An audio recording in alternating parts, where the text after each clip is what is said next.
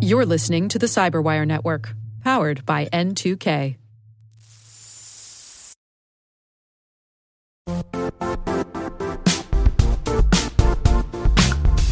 The IT world used to be simpler. You only had to secure and manage environments that you controlled. Then came new technologies and new ways to work. Now, employees, apps, and networks are everywhere. This means poor visibility, security gaps, and added risk. That's why Cloudflare created the first ever connectivity cloud. Visit cloudflare.com to protect your business everywhere you do business.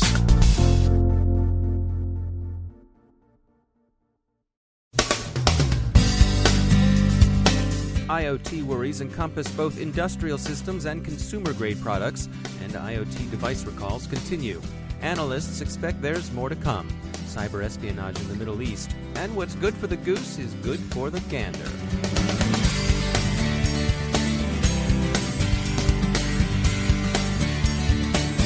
I'm Dave Bittner in Baltimore with your CyberWire summary for Thursday, October 27, 2016. Last week's Mirai botnet distributed denial of service attacks have focused attention on the Internet of Things. Observers of utilities, especially electrical power generation, are warning that the attack on Dyn should serve as an indication of what could become extremely disruptive attacks on essential services. Schneider Electric, warned by responsible disclosure from Israeli security shop Indegy, has patched its Unity Pro software, which is widely used with programmable logic controllers or PLCs. The vulnerabilities Schneider fixed could have been exploited to achieve remote code execution. We heard from Rod Schultz, Rubicon Labs' vice president of products, who had this to say about the vulnerability Schneider Electric patched. Quote, remote code execution is one of many vulnerabilities for a digital system that has been connected to a network.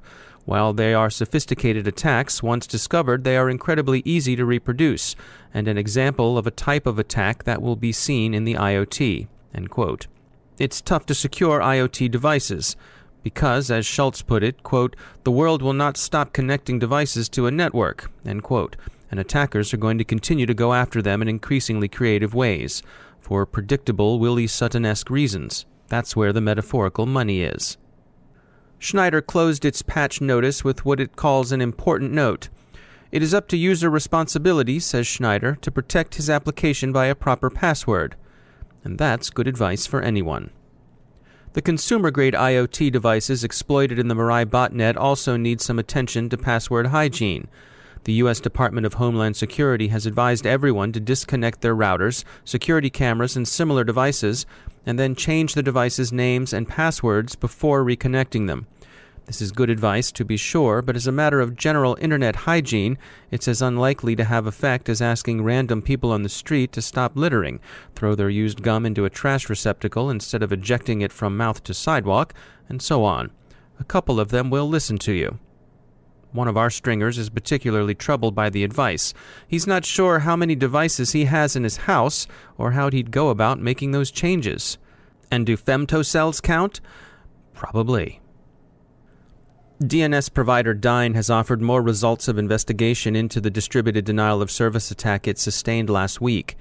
Sources in the U.S. intelligence community have been quoted as saying that those responsible were simply criminals, not state actors, but investigation of these attacks is ongoing, and so Dyn won't speculate about either the identity of the attackers or their motives. The company has, however, confirmed that the attack was mounted using a Mirai botnet. About 100,000 devices were implicated, which is significantly fewer than earlier estimates had placed the number. The attackers used masked TCP and UDP traffic across port 53. They also employed recursive DNS retry traffic. Device manufacturer Xiongmai is continuing its recall of the webcams said to have been compromised and used in the attacks. Thomas Pore is director of IT and services at Plixer. They took a look at the Mirai botnet source code and offered some observations about what they found. When the author pushed the source code out, uh, it took a peek through it, and and it was it was actually incredibly uh, simple. You know, while uh, it's interesting that a that a botnet of, of that size and caliber could be built in such a easy, simplistic uh, way. And so, what would happen is the the original uh, malware would would would scan and it would locate a DVR with default credentials. It would then compromise, install itself, and essentially it was running in, in memory. So if you if the DVR were rebooted at any time, then the the malware would be erased, and that DVR would again be public facing and, and ready to be compromised again. Now, what was interesting is when the malware installed itself, it went through its own C2 behavior, and then it started performing its own scanning. And when the scanning uh, occurred, it was trying to locate and, and in fact, it increased the size of, of the botnet. Is the fact that the source code wasn't terribly sophisticated, does that mean that the attack wasn't sophisticated? No, that's not necessarily true. And, and, in fact, the concept is rather genius. So, traditionally, botnets comprise of compromised PCs achieved through phishing attempts and people downloading malware. Now, what's great about this concept is the author doesn't have to pay for those spamming services, and we don't need to have user interaction for these to get infected. So while it's simple, it's it's actually very genius, and it can be set up by most security professionals probably within 30 minutes. And and to the person who was using the DVR or the person who was using the video camera, would they even notice that, that anything was amiss? So they probably wouldn't, um, unless of course the DOS attack exhausted their their entire outbound connection. But again, not many people sit there and, and continually watch their their DVRs or their cameras. They're more set up for recording purposes in case they need to go and review an incident. So it's it's likely that you know the, the owners had no idea. That's Thomas Pore from Plixer. Analysts warn that more attacks like this can be expected, and in fact, they've already occurred. Singapore's StarHub experienced waves of attacks on Saturday and again on Monday. There are unfortunate opportunities for synergy among various approaches to distributed denial of service. Corero reports observing exploitation of Lightweight Directory Access Protocol, LDAP, to amplify DDoS attack traffic over the weekend. The company warns that LDAP exploitation combined with a Mirai botnet could prove extremely serious, surpassing even the very large effects seen last week. Internationally, the French government looks at ongoing U.S. experience with online political meddling, which the U.S. has ascribed to Moscow, and warns candidates in French elections that they should expect to be on the receiving end of similar ministrations. U.S. intelligence sources say ISIS, under intense physical pressure though it may be, continues to seek to inspire attacks online from its Syrian headquarters in Raqqa. Elsewhere in the Middle East, Vectra Networks says it's found an extensive cyber espionage campaign, Moonlight, operated by Hamas against unnamed targets in the region. In industry news, network security company Tenable has made its first acquisition, San Francisco based container security shop FlawCheck. And Adobe yesterday issued an emergency patch for Flash, closing a vulnerability that has been under active exploitation in the wild. And finally, in the Sauce for the Gander department, Cyber Hunta, thought to be a Ukrainian hacktivist group, has doxxed Putin advisor Vladislav Surkov, releasing emails that indicate Surkov's connections with Russian separatists fighting inside Ukraine. The Russian government has long denied such support, but vanishingly few observers believe those denials, as there's a great deal of evidence to the contrary both online and on the ground. President Putin says the emails are fabricated, Surkov doesn't use electronic mail, he said. Well, okay, Vlad, if you say so.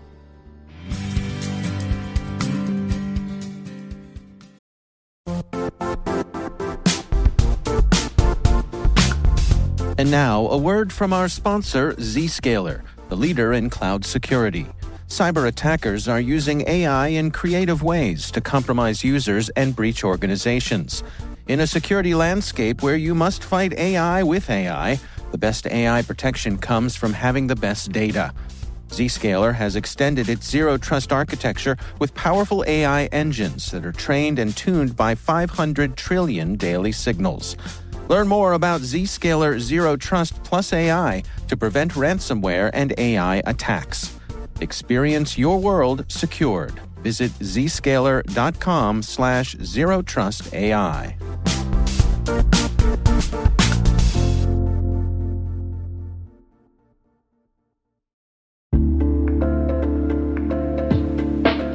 lengthy security reviews pulling attention away from your security program? With the largest network of trust centers, Vanta can help you streamline security reviews to win customer trust, save time, and close deals fast. Proactively demonstrate security by showcasing key resources like your SOC 2 or ISO 27001 and provide real time evidence for passing controls. And when a security questionnaire is required, Vanta takes the first pass for you. Visit vanta.com slash cyber to take a self-serve tour. That's vanta.com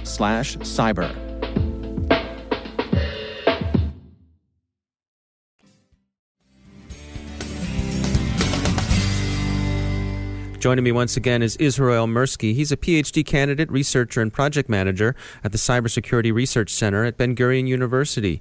I know one of the strengths of your lab there, of the Cybersecurity Research Center, is machine learning. Tell us about some of the work that you're doing with that.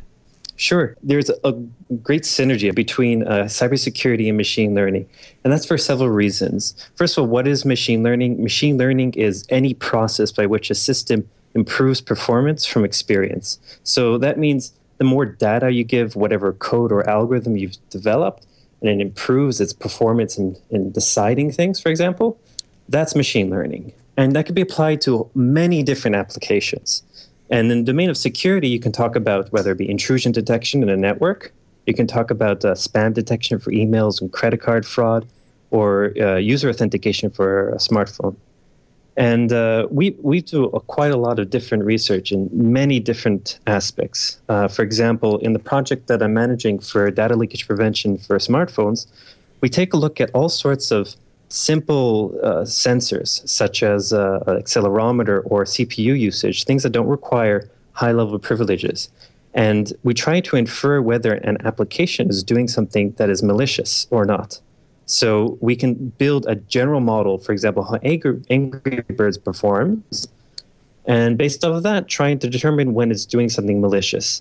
And I'll give you an example where uh, our project really comes into play is where we take into account the context of the user. So, for example, if we understand that the user never sends SMSs while he's running, then it's obvious that if an SMS is sent and we can tell that by the motion of the device that he's running, there is possibly some sort of premium um, uh, SMS malware that's trying to get money from the user. And we try to build a general model that learns this all automatically. And uh, going back to why machine learning is important to security, it's because uh, basically three reasons. One is availability. We have lots of data, lots of logs, for example. We ha- want to uh, perform acquisition. We have want to utilize this data for some purpose, and we want to perform automation. We want to do it automatically. Uh, one last thing to, to mention is though uh, though is um, the aspect of the security of machine learning. Now, uh, many cases you can build some sort of machine learning model quite easily on data to try and predict perhaps a malicious uh, spam email, for example. And uh, what happens is that if the attacker also knows that you're using machine learning, he can try and attack your model, whether it be in some sort of uh, causative attack or exploratory attack causative, you'll try and perhaps send specific emails that will poison your model and try and mislead it in thinking certain things are malicious or not. And exploratory, will try and find those holes that you're not really looking at. And this is a whole other new domain of, uh, of machine learning that's uh, growing quite fast because security machine learning or using machine learning for security is uh, very advantageous, but also you have to be cautious because there's always this case of uh, kind of uh, arms race of who's going to get there first, the attacker or the defender. Israel Mirsky, thanks for joining us.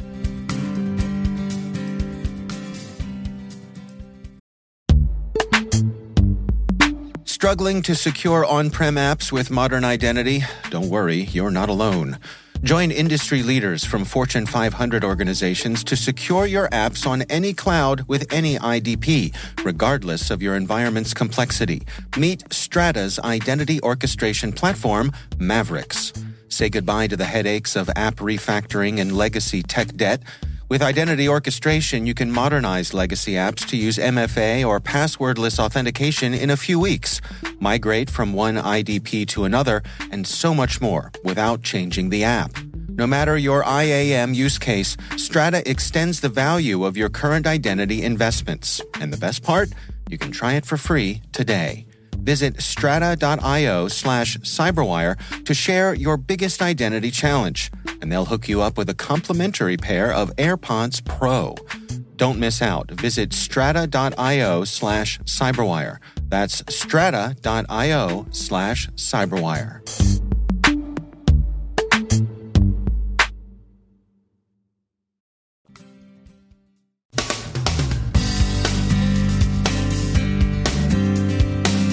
And that's the Cyberwire. We are proudly produced in Maryland by our talented team of editors and producers. I'm Dave Bittner. Thanks for listening.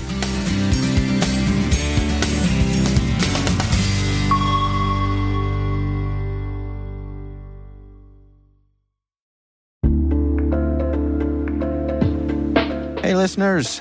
We're always looking for ways to improve the N2K Cyberwire network and maintain the intelligence driven news experience that keeps you in the know on the latest developments in cybersecurity. We've launched our 2024 audience survey and would love for you to take a few minutes to share your feedback. And hey, there's even a chance to win a $100 Amazon gift card if you complete the survey. Visit cyberwire.com slash survey. That's cyberwire.com slash survey and share your feedback now.